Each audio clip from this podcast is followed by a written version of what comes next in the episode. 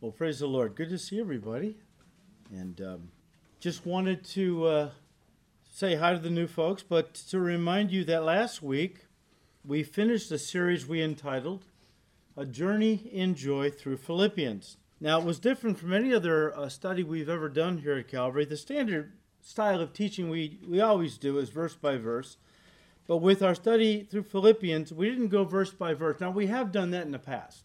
We've already done Philippians several times, verse by verse. Uh, but this time we went topically through the book according to its theme. According to its theme. You see, every book in the New Testament has a theme, especially the epistles. And the theme of the book of Philippians is joy. So I took the main theme of joy and I isolated all the places in the epistle where Paul mentions joy and rejoicing. Then I went to each of those passages and studied the context in which Paul was using the concept of joy and then placed each passage under a specific heading, you know, joy in fellowship, joy in service, joy in giving, etc. And those headings became the main points we built our series around. I'd like to do that again, but this time with the book of Galatians. So if you turn there, just to let you know that the main theme of Galatians is liberty. Liberty, the liberty that is ours in Christ. And since the main theme of Galatians is liberty, I'm calling this new series, are you ready for it?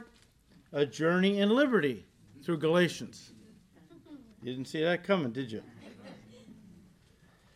The key verse of the book of Galatians is chapter 5, verse 1, where Paul said, Stand fast, therefore, in the liberty by which Christ has made us free and do not be entangled again with a yoke of bondage. And so, with that in mind, guys, I'd like to focus our attention on three main areas, three topics of liberty that Paul brings up in this epistle. Here they are liberty from lies, liberty from law, and liberty for life. Now, before we actually get into this epistle, let me give you some background. Unlike Ephesus, which was a city, a city that was located in western Asia Minor, which is modern day Turkey, uh, Galatian wasn't a city, it was a province or a region that contained many cities. Like Chicago is a city. Cook County is a region that contains many towns and cities. Now, Paul visited this region on all three of his missionary journeys. The first time he did is recorded in Acts chapters 13 and 14, where he planted churches in Antioch, Iconium, Lystra, and Derbe. Many believe that Paul wrote the epistle to the Galatians uh, from Corinth sometime around the spring of AD 53, shortly before he wrote the book of Romans. Now, some actually refer to Galatians as the first draft of the book of Romans because it essentially contains much of the same doctrinal material, just in a condensed form.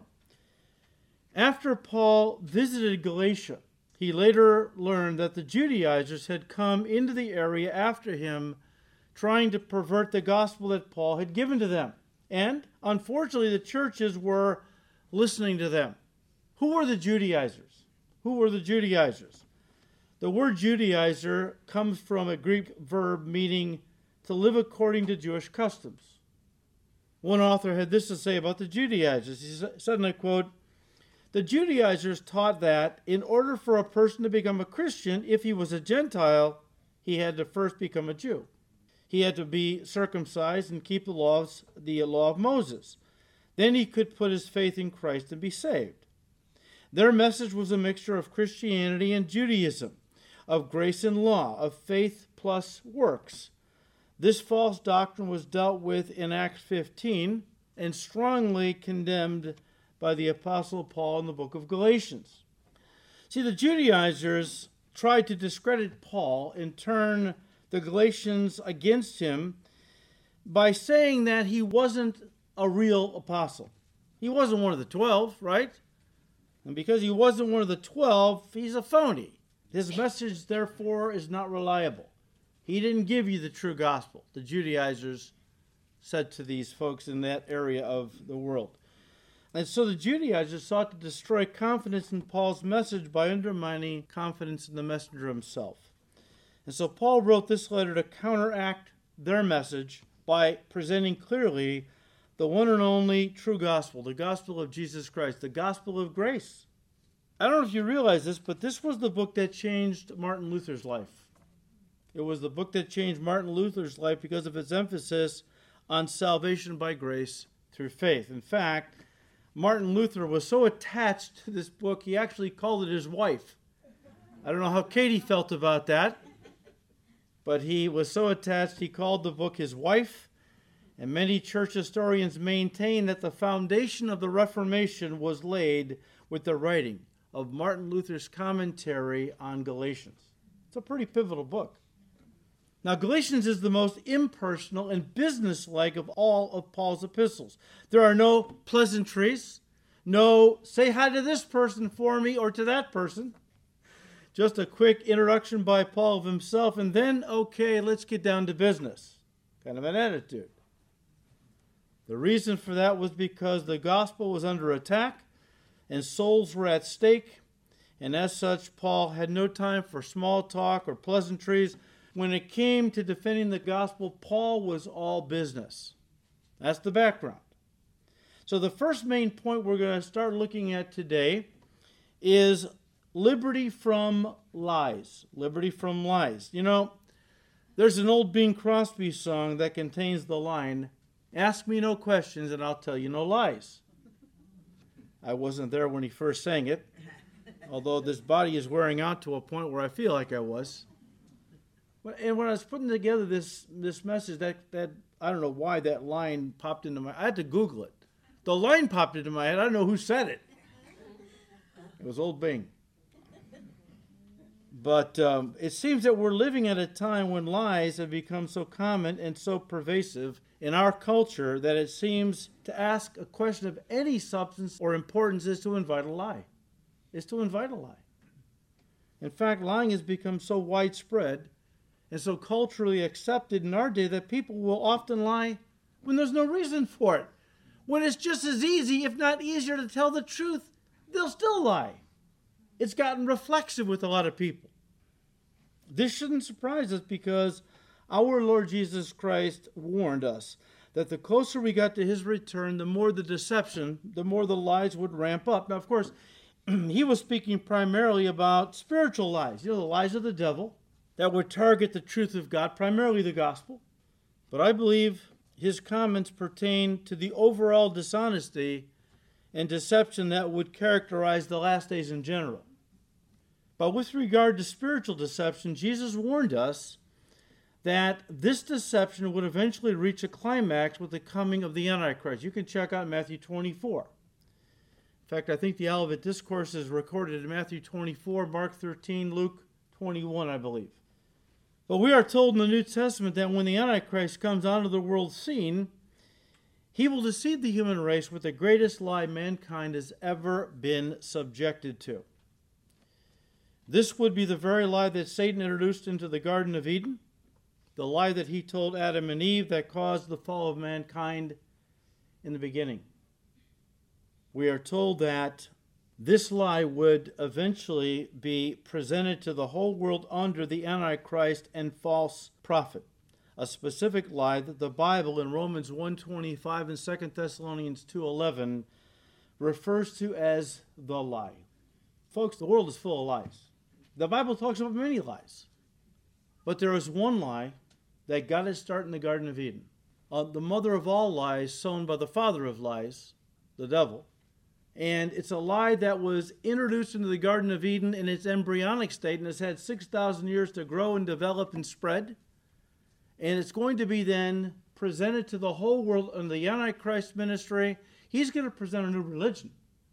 Initially, he's going to come and he's going to partner with religions, thinking that he's a, a man of all religions.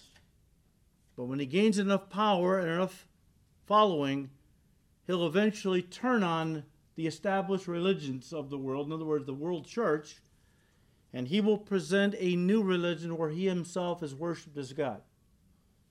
And I believe that that religion will be a fulfillment um, fruition of, of what started in the Garden of Eden, and it's eventually going to be presented to the world as the lie, the one the devil is going to use. See, the, the very lie that Satan used to cause the human race to fall in the beginning is going to be the very lie he is going to use to cause the destruction of the human race in the end. It's interesting.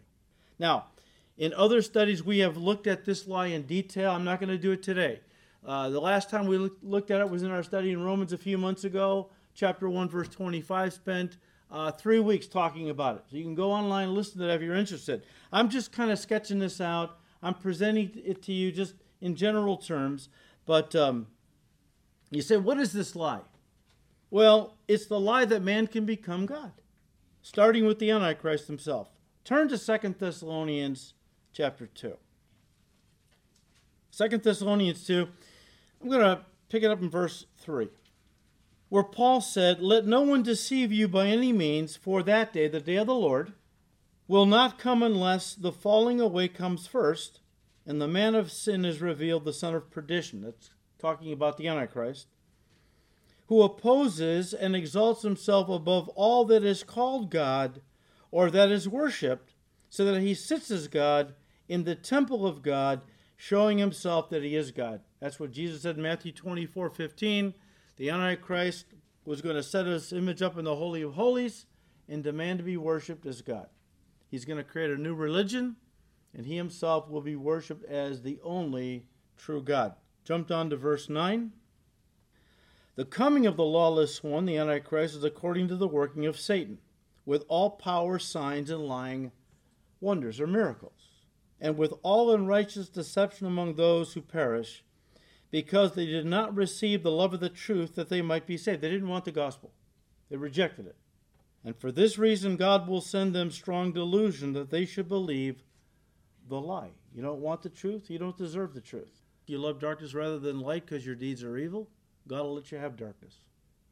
Verse 12 that they all may be condemned who did not believe the truth but had pleasure in unrighteousness. Notice how the Holy Spirit plays off these two concepts the lie and then the truth. Ultimately, the whole human race will be of one of two positions people of the lie and people of the truth. Book of Revelation talks about that. Because understand that the Antichrist will not be the most wicked liar to have ever existed. No, that distinction goes to the devil, whom Jesus called the father of lies in John 8 44. Why don't you turn there? And if you're really interested in this, again, you can go into our Roman study, also our John study, chapter 8. In John chapter 8, though, Jesus is confronting the Pharisees. Quite a little confrontation, okay? He says in verse 44 to them, You are of your father, the devil. So there's no, you know, there's, they pretty much knew where they stood with the Lord. Okay, no beating around the bush. Uh, you are of your father, the devil and the desire of your father you want to do. He was a murderer from the beginning and does not stand in the truth because there is no truth in him. When he speaks a lie, he speaks from his own resources. In other words, he speaks his native language. He is a liar and the father of it. Guys, when Jesus referred to Satan as the father of lies, who was a murderer from the beginning, he no doubt has in mind how Satan lied to Adam and Eve in the Garden of Eden and, listen, murdered them. How did he murder them? Well, God said to them, You may eat of all the trees in the garden. Put them in this beautiful paradise. Uh, we don't know how big it was. Uh, I'm under the impression it was pretty sizable. And it had probably thousands of beautiful fruit bearing trees. And God, said, you may eat of all the trees in the garden except one. You may not eat of the tree in the midst of the garden, the tree of the knowledge of good and evil, for in the day that you eat of that tree, you will surely die. Satan takes the form of a serpent and says, Look, you're not going to surely die. That's a lie. God lied to you. He knows that in the day that you eat of that tree, not only will you not die, your eyes will be open and you'll become God. They bought into that. They embraced that lie. They ate of the forbidden fruit and they died. They didn't die physically, at least not immediately. They did set in motion uh, the um, entropy laws. Things began to run down, wear out at that point. Uh, in fact, the Hebrew is uh, if you eat of the fruit of this tree, dying you will surely die. It's a process. But what happened was they did die immediately spiritually. Their, their spirit was murdered, their spirit died. which meant their connection, their communion, their fellowship with God was broken.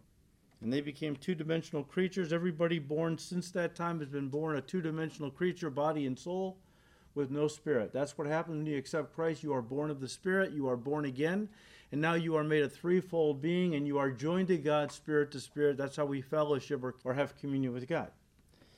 But guys, Satan has been a murderer from the beginning of time, in that he has been a liar, a master deceiver, who keeps people from the truth, or he, he either keeps them from the truth altogether. There's many false religions out there that completely uh, come from a whole different perspective. But then there are Christian cults, uh, cults based on Christianity, Mormonism, Jehovah's Witnesses, Christadelphians, others. These are all cults based on the Christian faith. And what he does then is he perverts the truth. Some he keeps away from it completely. Others he takes the basic truth, twists and perverts it until even if it's embraced by people, it can't save them. This, folks, is at the heart of Paul's letter to the Galatian churches. He came and gave them God's truth, the gospel. But after he left the region, Satan sent his messengers, the Judaizers, to pervert the true gospel so that it couldn't save them. It couldn't save them. Guys, only the true gospel can bring new life in Christ. We know that.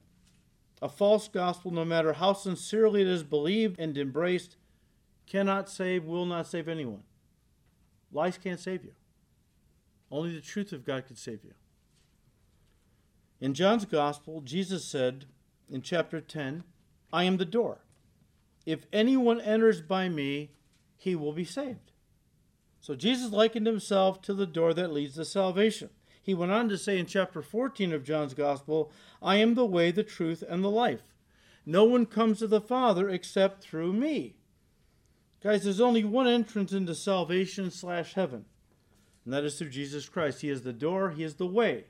But listen, any door that leads to something of great value is going to be locked. Think about that, right? Any door that leads to something of great value is going to be locked. And likewise, the door leading to salvation, salvation is priceless. The door leading to salvation is locked and requires a key to open it as well. What is the key that unlocks the door and allows a person to enter into Christ and find salvation? Well, very simply, it's the gospel. The gospel is to salvation what a key is to a lock.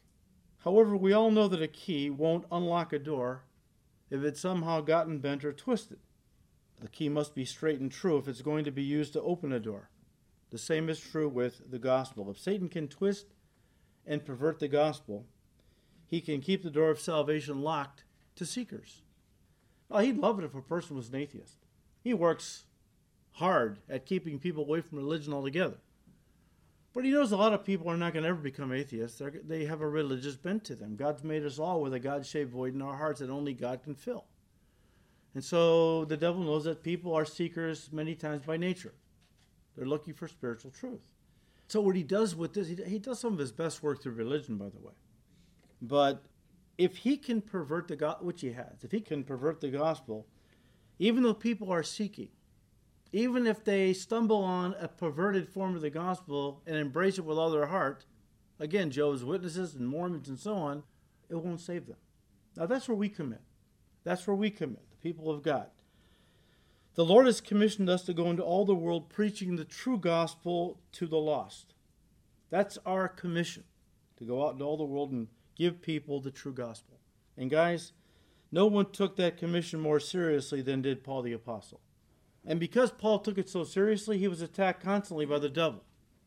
Look at verse 1. Paul, an apostle. Now listen to what he says here. Not from men, nor through man, but through Jesus Christ and God the Father, who raised him from the dead, raised Jesus from the dead, and all the brethren who are with me to the churches of Galatia. Now, remember I said Paul is all business and goes right on the offensive against the false teachers that claimed that Paul wasn't really a true apostle. I mean, he wasn't picked by Jesus to be an apostle. And, and that's why Paul is saying here, look, I am an apostle, but not of man, nor through man. I'm an apostle of Jesus Christ. Uh, he would go on to say in different places, first of all, I, I'm an apostle that was born out of due time. What does that mean? I wasn't with the original 12. That's true. But Jesus Christ appeared to me later and he commissioned me. He called me to be an apostle. He says, Look, Haven't I seen the risen Lord? Are not the works of a true apostle wrought through me miracles? To see the risen Christ and to work miracles in his name were the two criteria that authenticated a person's ministry as an apostle. And so Paul says, Look, you're right. I was not one of the 12. I came later, but I'm still an apostle of Jesus Christ. He was always trying to um, correct the record because this was a, a, a, vicious lie that was spread throughout the known world. Everywhere Paul went, the Judaizers would move in behind him, discredit him, claim he was a phony, he wasn't really an apostle, you can't trust his message, and so on. Now, guys, today we hear much the same thing as people try to challenge, you know, a man's right to be a pastor. Today, there's a lot of people who put a great amount of emphasis and legitimacy on uh, on Bible schools and, and seminaries. Uh, there are those groups that believe if you don't have a degree from a Bible college or a seminary, you're not qualified to be a pastor. I heard a very well known pastor on the radio. You all know him. He's a good guy. I'm not going to say his name. He's just wrong on this. He's just flat out wrong. But he said if you don't have a degree in ministry from a seminary or whatever, you're not qualified to be a pastor. Well, whatever happened to the passage where Paul said, you know, God chooses the weak, the foolish, the base, the nobodies to do his greatest work too, because when he uses nobodies like me, he gets all the glory, because nobody's going to look at me, or especially, you know, uh, one of our Calvary pastors with a big church, giant church, they're going to look at that and go, well, that's got to be God. That was not done by this crazy guy. Okay? Look, Calvary Chapel is one of the greatest movements that God has ever raised up in bringing Him glory. Because, again, we are blue collar guys back in the 60s when Calvary first started. The hippies were, were all over the place, and, you know, uh, they were into drugs. They were selling drugs. They were living on the beach. They had no jobs. They were wearing, you know, bell-bottom jeans and tie-dye T-shirts, and and just, you know, they were just anti-establishment. But God loved these kids, and began to reach out to them, and they began getting saved.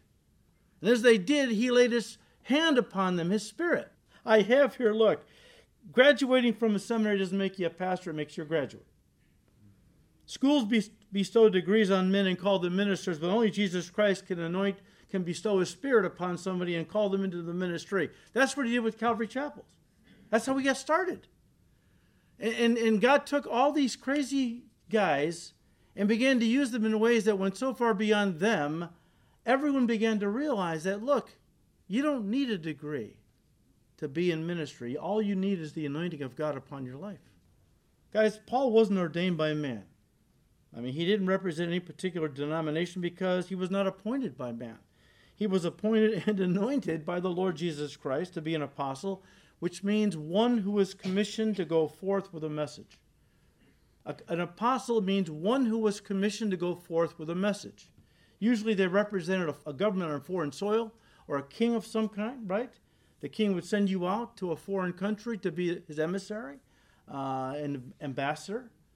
And uh, that's what they were, and so on. Now, in verse 3, we read where Paul says, Grace to you and peace from God the Father and our Lord Jesus Christ, who gave himself for our sins that he might deliver us from this present evil age, according to the will of God our Father, to whom be glory forever and ever. Amen. Paul mentions this present evil age there, right? He's delivered us from this present evil age. Guys, this is a reference to the devil's control of this world system, which started with the fall and will run until Jesus Christ returns to destroy this, the devil's rule and establish his kingdom on the earth, a kingdom of righteousness and peace. The Jewish people um, talk about this present evil age. It was a common Jewish uh, term. This present evil age is understood by the Jewish people to be the time from when man fell. Remember now, God was uh, was in control when Adam and Eve and gave the world over to Adam and Eve, who, when they sinned against God, they turned it over to the devil. At that point, the devil became the um, world's new owner and man's new master. The devil became, at that point, the God of this world. That happened from the fall, but it will continue. Right now, we are living in a fallen, corrupt age. It will go on, this present evil age, until Jesus returns to, to the earth and establishes a new age, the kingdom age, where he will rule over this world for a thousand years and then on into eternity. But right now, we are living under a cursed system, an evil age of man's rebellion and rule. The word evil, guys, is a Greek word we get the word pernicious from, meaning deadly or destructive. It's also a Greek word we get the word pornographic from. It speaks of a situation of such moral and spiritual decline that causes people not just to want to practice evil things, but to get as many people involved with them to practice them also. It's not enough for people, and we see it today, it's not enough for people just to do evil things, you know, and sexual things and all kinds of other things, right? They want to get other people to join them. Misery loves company. And that's the the time that we're looking at right now, the, the last days. You can read uh, 1 Timothy uh, chapter 3, verses 1 to 5. Paul talks about this. This is what we're li- living in right now.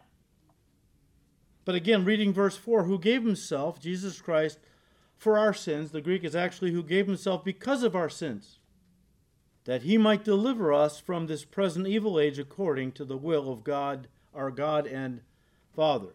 Guys, the Greek word for deliver means to pull from danger. To pull from danger. Jesus entered into this world, a condemned world, on a search and rescue mission. We've talked about this, right? He said in Luke 19, verse 10, I have come to seek and to save those who are lost. So Jesus entered into this condemned world on a search and rescue mission to pull from danger those who were lost and destined to spend eternity in hell. He did this by, of course, going to the cross and dying for their sins, fallen humanity, and rising from the dead. And then by reaching his hand out to them, as it were, with the gospel, which, if received, would rescue them from the wrath to come.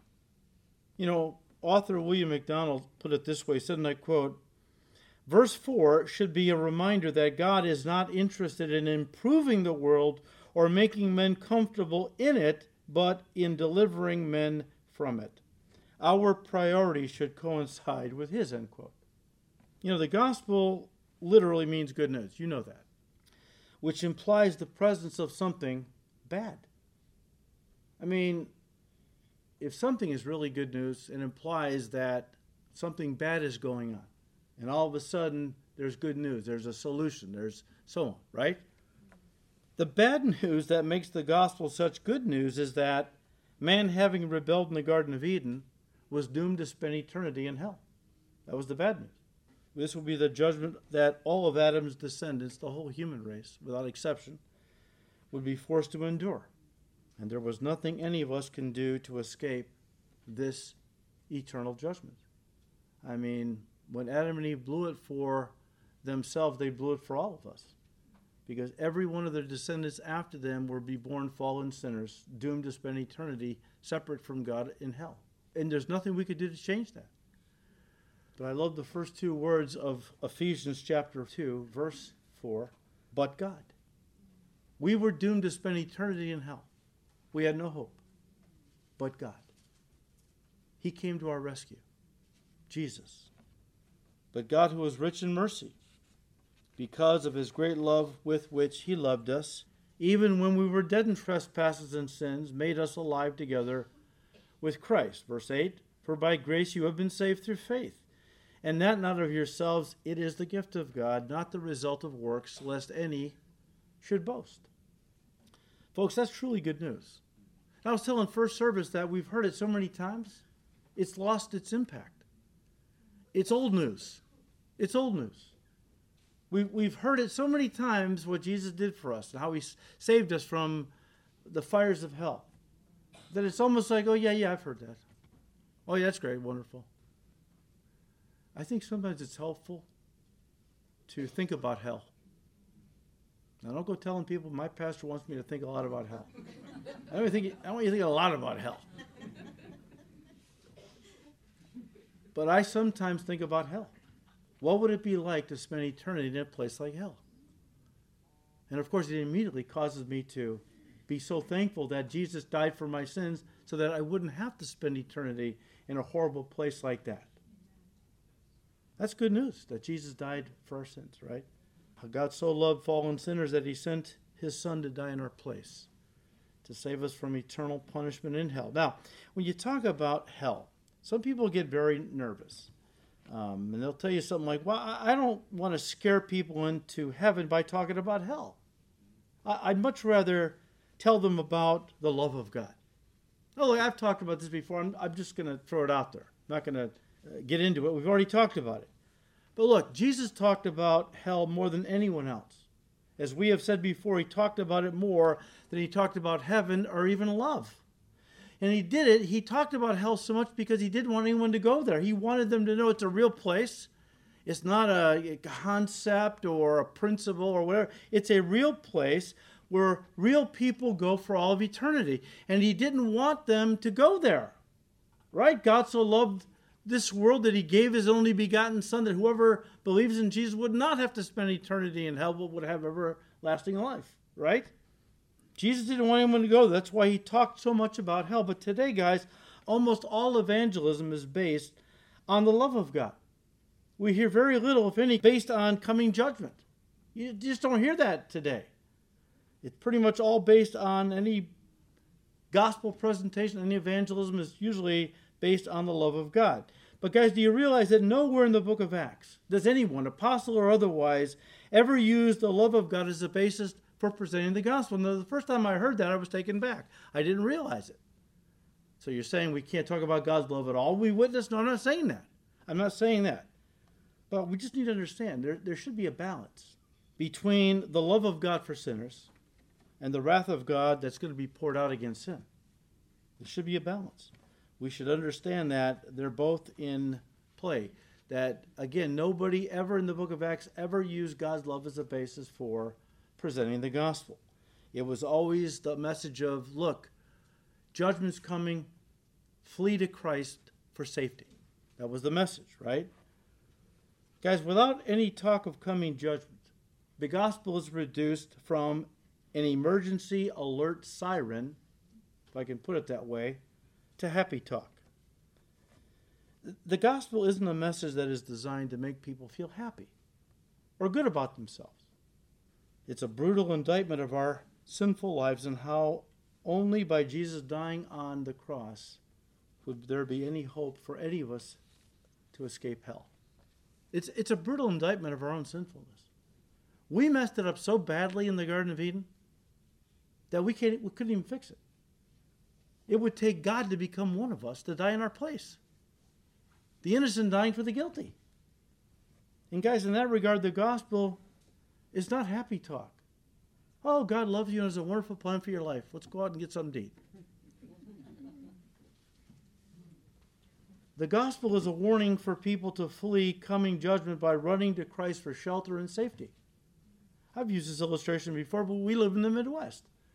And tornadoes are, you know, a reality in the Midwest, right? Every town in the Midwest, by law, has to have a tornado warning system. How do you feel when that siren goes off? Yeah. I mean, we know in my town every Tuesday, first Tuesday of the month, they test it. So, you know, it's not too bad because you know it's coming. But what if you are, you know, fast asleep in your little bed, 3 o'clock in the morning, and all of a sudden this thing went off blaring? Is your first response, oh, I love that siren? it's just, every time I hear it, I feel so good, so happy inside. No, your first reaction is terror because you know what that means it's warning you something bad is coming and you better take shelter. You better flee to the basement or into a, some kind of a, uh, a place that is reinforced that you can, you know, find safety. That's what the gospel was always intended by God to be. Like that warning siren. It, it was God sending people into the world to warn them something bad is coming. It's called judgment. And the only safety is in Christ. Come to Christ and be saved. God loves you. Jesus died for you. But today, people have turned the gospel into happy talk. And too many pastors and preachers have stopped urging people to receive, to receive Jesus as, as the one who will save them from hell. Instead, they've turned him into some kind of a sanctified butler whose job it is to save them from all the discomforts and unpleasant trees of life. It's as one pastor put it He said, For these folks, prayer then becomes tantamount to ringing a little bell, calling for Butler Jesus to come and bring them up another pillow. I'm sorry to say that's the sad state of American Christianity for the most part. Country club Christianity. Do you realize that Jesus was the first hellfire and damnation preacher of the new covenant? Now you say, well, no, wait a minute. That was John the Baptist. John the Baptist was technically the last preacher slash prophet of the old covenant. I must decrease, he must increase. It overlapped their ministries. John's was fading out the old covenant, Jesus was his was bringing in the new covenant. So Jesus technically was the first hellfire and damnation preacher of the new covenant. Now we think that for a person to be a hellfire and damnation preacher, they got to be screaming, you know, they got to be up there with eyes bulging and veins popping and red face and fire breathing, denouncing, condemning everybody. Jesus didn't do that. You can preach hellfire and damnation with love. You can. God loves you. Yes, hell's real. The good news is you don't have to go there. Jesus died for you. Jesus would say, I love you. Come to me. All you who are weary and heavy laden, I'll give you rest. You can preach hellfire and damnation with love, is what Jesus did, which is what we should do. Unfortunately, guys, we are in such a post Christian era in America. We like to say America is a Christian nation, it might have been at one point. It's not anymore. We have entered into a total post Christian era. When you talk to people and you tell them, say God opens the door for you to witness to somebody, and, and you tell them, you know, Jesus loves you, He wants to save you. Often they'll look at you in all sincerity and go, Save me from what? I don't even have a clue. Save, save me from what? Unfortunately, the answer from many pulpits today seems to be to save them from poverty or depression or a low self esteem. Churches are where people should go to find answers to these very important questions. But churches are so messed up, they haven't got, so many haven't got their heads on straight, they don't even know what they're doing. No, Jesus didn't come to save you from poverty or depression or low self esteem. He came to save you from the fires of hell, from eternal judgment. Guys, the preaching of coming judgment used to dominate pulpits all across this nation. It was the basis for many revivals, for the great awakenings that this nation enjoyed. Great awakenings under men like Jonathan Edwards, who in his sermon, Sinners in the Hands of an Angry God, stop and think about that for a minute. Can you imagine if we had a building and a marquee out in front and we put Sunday's message, Sinners in the Hands of an Angry God? I guarantee you that nobody'd show up. They'd keep driving down to another church that had something better, something more positive and upbeat. But Jonathan Edwards, in that sermon, said, Unconverted men are walking on an icy plank over the pit of hell, and at any moment their foot can slip, and they will fall headlong into eternal destruction. The wrath of God burns against them. Wow. I mean, can you imagine a message like that being preached today? In this day of political correctness, where the goal of so many preachers is to keep things positive, upbeat, and non confrontational? How does a person escape? And we're done. Let me just say this, and, and we'll just use this to set up next time. How does a person escape the judgment of hell? Well, very simply by repenting and believing the gospel. But that assumes the correct gospel, the real gospel, right? the one and only true gospel, the one Jesus committed to his church to take into all the world and preach to everyone we come in contact with, mostly through our lives and then through our words. Only the true gospel can save us from coming judgment. We know that. Everything else is a lie from the devil designed to pervert and twist the gospel so that it won't open the door of salvation, even if a person believes it with all their heart. Again, I think of Jehovah's Witnesses, I think of Mormons, now, they have taken Christianity, and the devil has so twisted it that they think they're the only true Christians. They're the only true Christians. But they don't have the true gospel. And then you've got other religions, of course, like Islam. You know, their gospel is if you die in jihad, you enter into paradise immediately and have 72 virgins waiting for you. You can't deny their sincerity, their commitment to that gospel. I mean, they, they're dying in jihad all the time for what they believe in. I think of these young Muslim men. Tragic. They strap bomb belts on themselves and walk into a crowded marketplace and detonate themselves, thinking that when they open their eyes, they're going to be in paradise with 72 virgins around them, only to open their eyes and find themselves in Hades, but eventually in hell. How horrible to be so deceived that you die for what you believe only to realize you died for a lie. The only thing that can keep you free from lies, the devil's lies, is the truth of God. I'll end with this. Jesus said in John 8, right? He said in verses 31 and 2 If you abide in my word, you are truly my disciples. If you continue in my word, you are truly my disciples. And you shall know the truth, and the truth, I'll paraphrase, will keep you free from Satan's lies.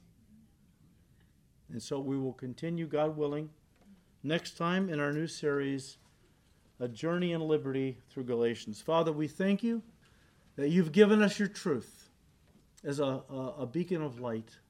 We thank you, Lord, that we don't have to walk in darkness. We can walk in your light and never stumble in darkness.